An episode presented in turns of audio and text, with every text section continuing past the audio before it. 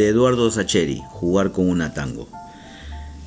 Tal vez para los grandes, con esa facilidad que suelen tener para las simplificaciones abusivas, los dos barrios eran solo uno solo. Tal vez para los grandes, con su indolencia, su falta de perspectiva, su desatención por los detalles esenciales.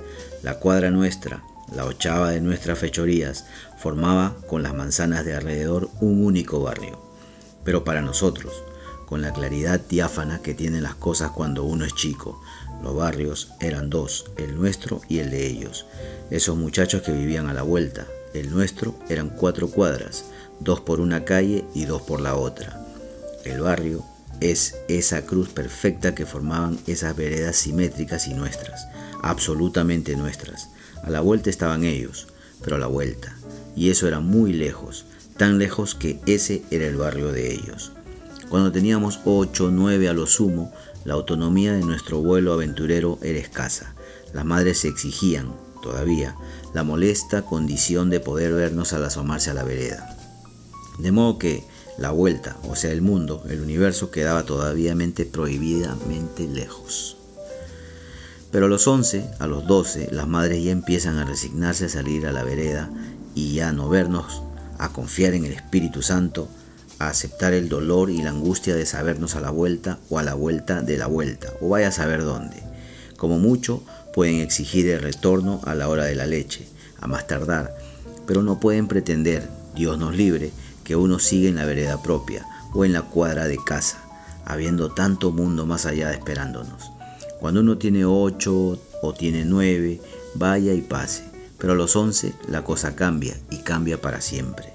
En una de esas en una de esas recorridas, bicicleta mediante, ahí nomás de nuestro propio mundo, aparecieron ellos. Estaban sentados en la vereda, contra una de esas casas que eran las de ellos, dejando pasar la vida. Eran seis o siete, como nosotros.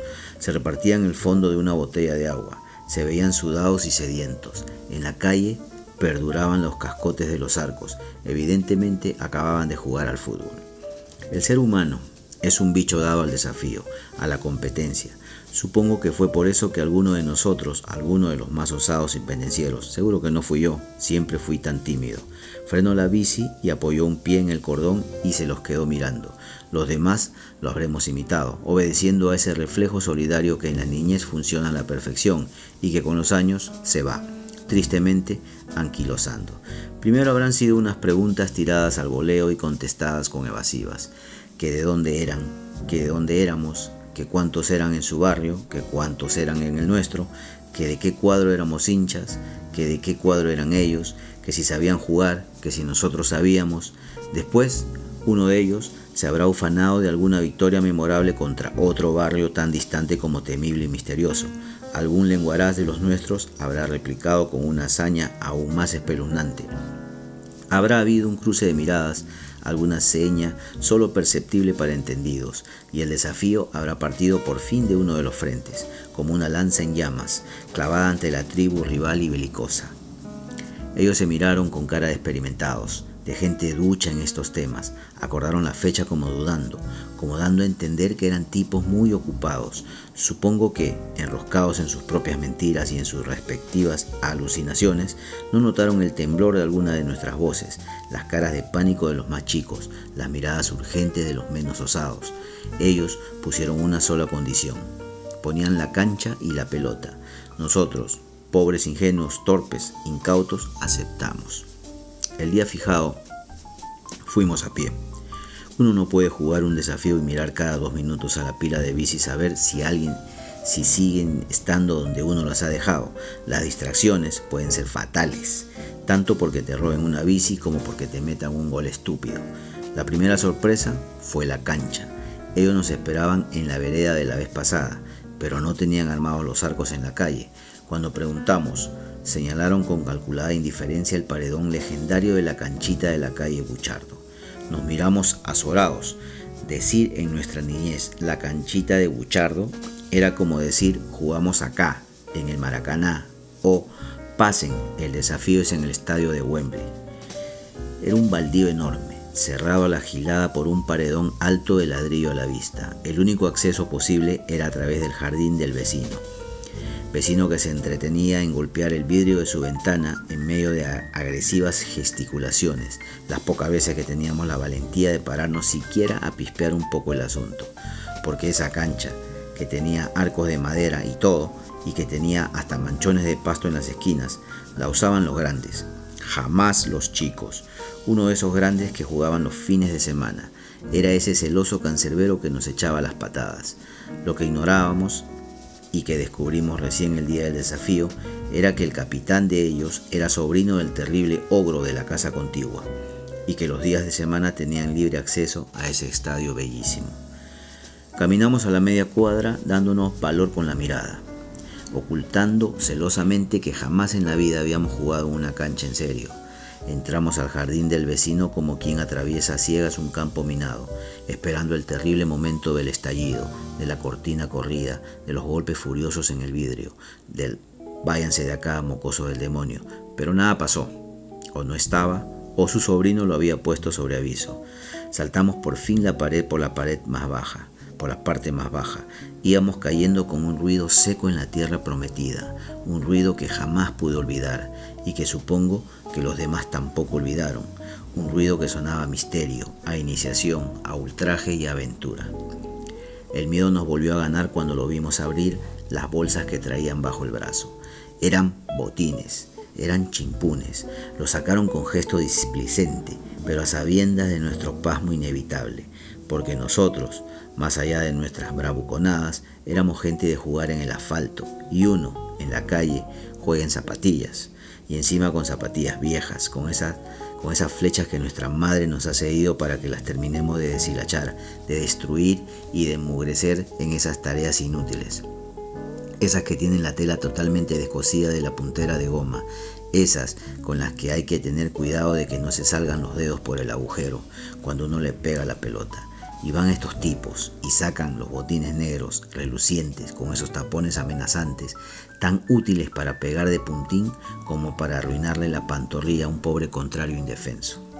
Yo, calentón como fui siempre, les hice notar que nosotros jugábamos todos en zapatillas y que con los botines iban a lastimarnos, pero con cara de inocencia dijeron que nadie les había dicho nada y que ellos jugaban siempre así, como se juega de verdad, y que lo del otro día en la calle había sido un entrenamiento. Con la sensación de ser un cavernícola analfabeto me callé la boca y me volví hacia los míos, buscando algo de confianza, pero todos estaban demasiado asustados. Lo peor vino después. Traían la pelota en una bolsa grande, de casa tía.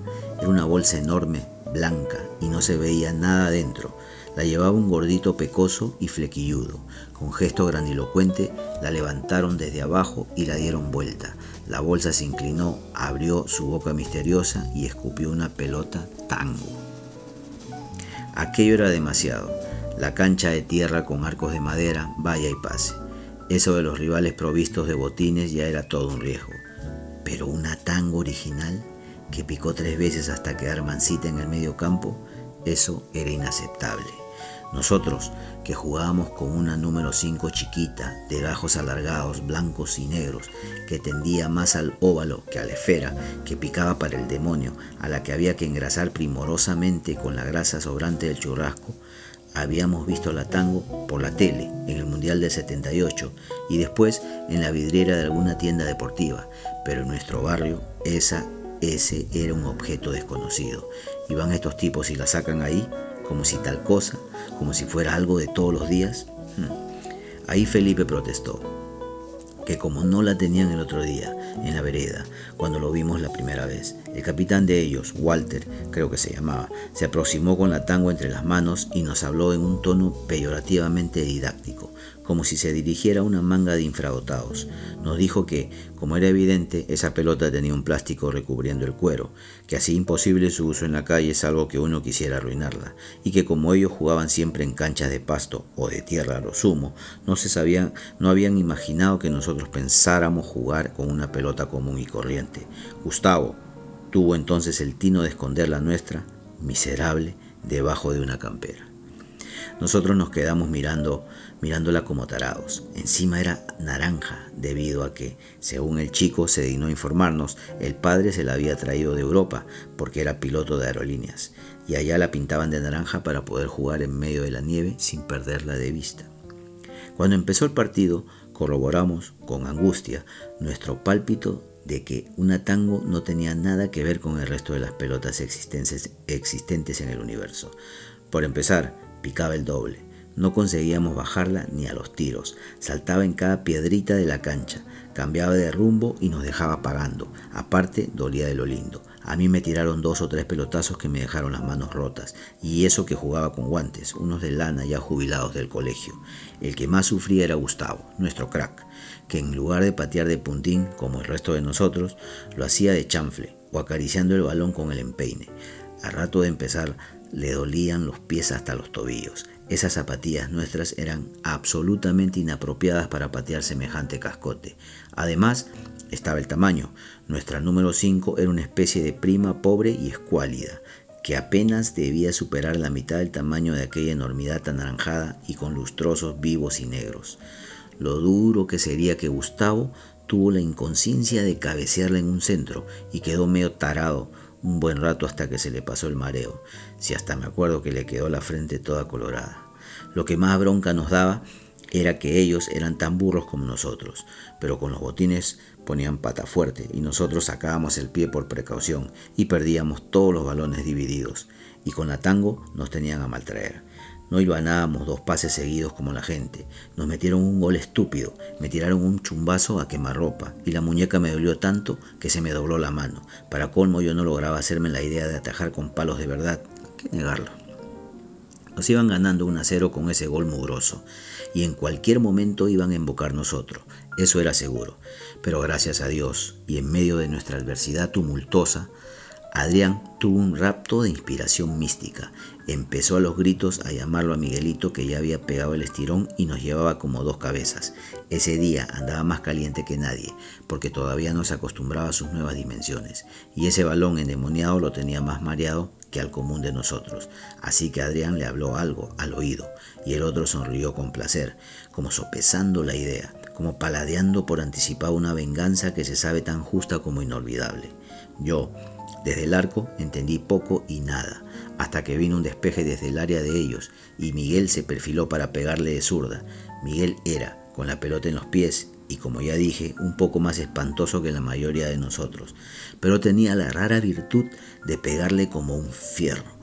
La tango venía picando casi mansita, como pidiendo permiso para seguir unos metros. Miguel se afirmó con la derecha, se inclinó levemente y le pegó un chumbazo descomunal.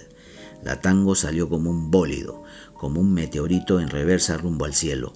Pasó el paredón, no hacia la calle, nuestro arco era el que daba a la vereda, sino hacia los fondos que daban a una casa vieja y sombría, en los laterales, donde el paredón también era medianera. Había un lindo alambrado como de dos metros de alto, porque estaba cerca de las líneas de la cancha, y el riesgo de tirarla afuera era evidente, pero detrás del arco de ellos, del lado de la casa aquella, Quedaban todavía como 30 metros de terreno, lleno de malezas y arbustos y árboles petizos, que hacían suponer que la pelota jamás superaría el límite del predio por ese lado.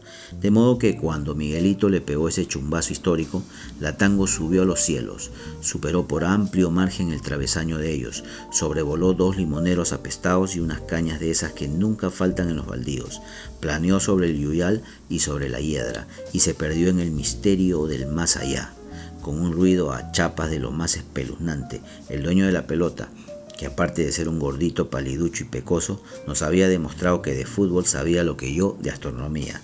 No, no pudo reprimir un grito de terror y los suyos se miraron consternados. Nosotros pusimos cara de compungidos, atravesamos con ellos el yuyal y hasta les hicimos pie para que se asomaran por encima de la tapia. No había caso, la pelota descansaba en un patio de lajas y el ruido a la chapa se había producido cuando la tango había golpeado contra la puerta de hierro de la cocina que daba ese patio. Por suerte para nosotros, eran las 3 de la tarde Tocarle el timbre a un extraño para pedirle una pelota es una tarea ardua y peligrosa a cualquier hora del día, pero a la hora de la siesta es directamente concurrir por propia voluntad al patíbulo. Nosotros lo sabíamos, y ellos también. El gordito traslucido intentó despertar el espíritu de cuerpo de los suyos para que lo acompañaran, pero fue en vano. Contestaron, en medio de evasivas, que más tarde a lo mejor, pero que ahora, en plena siesta, ni mamados. Con cara de circunstancia, Adrián declaró que era una lástima, una barbaridad, pero que íbamos a tener que seguir con otra pelota. Ellos se miraron y asintieron. Dijeron que no tenían ninguna otra mano. Yo sabía que mentían, porque había visto de refilón la azul y roja, linda también, con la que habían jugado el otro día en la calle, pero se ve que tenían un miedo atroz de que Miguelito el zapatazo mediante la colgara en un vuelo sideral de la misma especie y le enviara sin escalas a hacerle compañía a la tango anaranjada. Adrián, como si hubiese recordado súbitamente, se golpeó la frente y dijo que nosotros teníamos una. Aclaró con tono singular, franqueza, que no tenía nada que ver con la de que Miguelito acababa de colgar, pero que, a falta de una, mejor. Ellos se apuraron a decirnos que sí. Adrián mismo fue hasta, hasta detrás del arco y sacó nuestra pelota de abajo de la pila de camperas.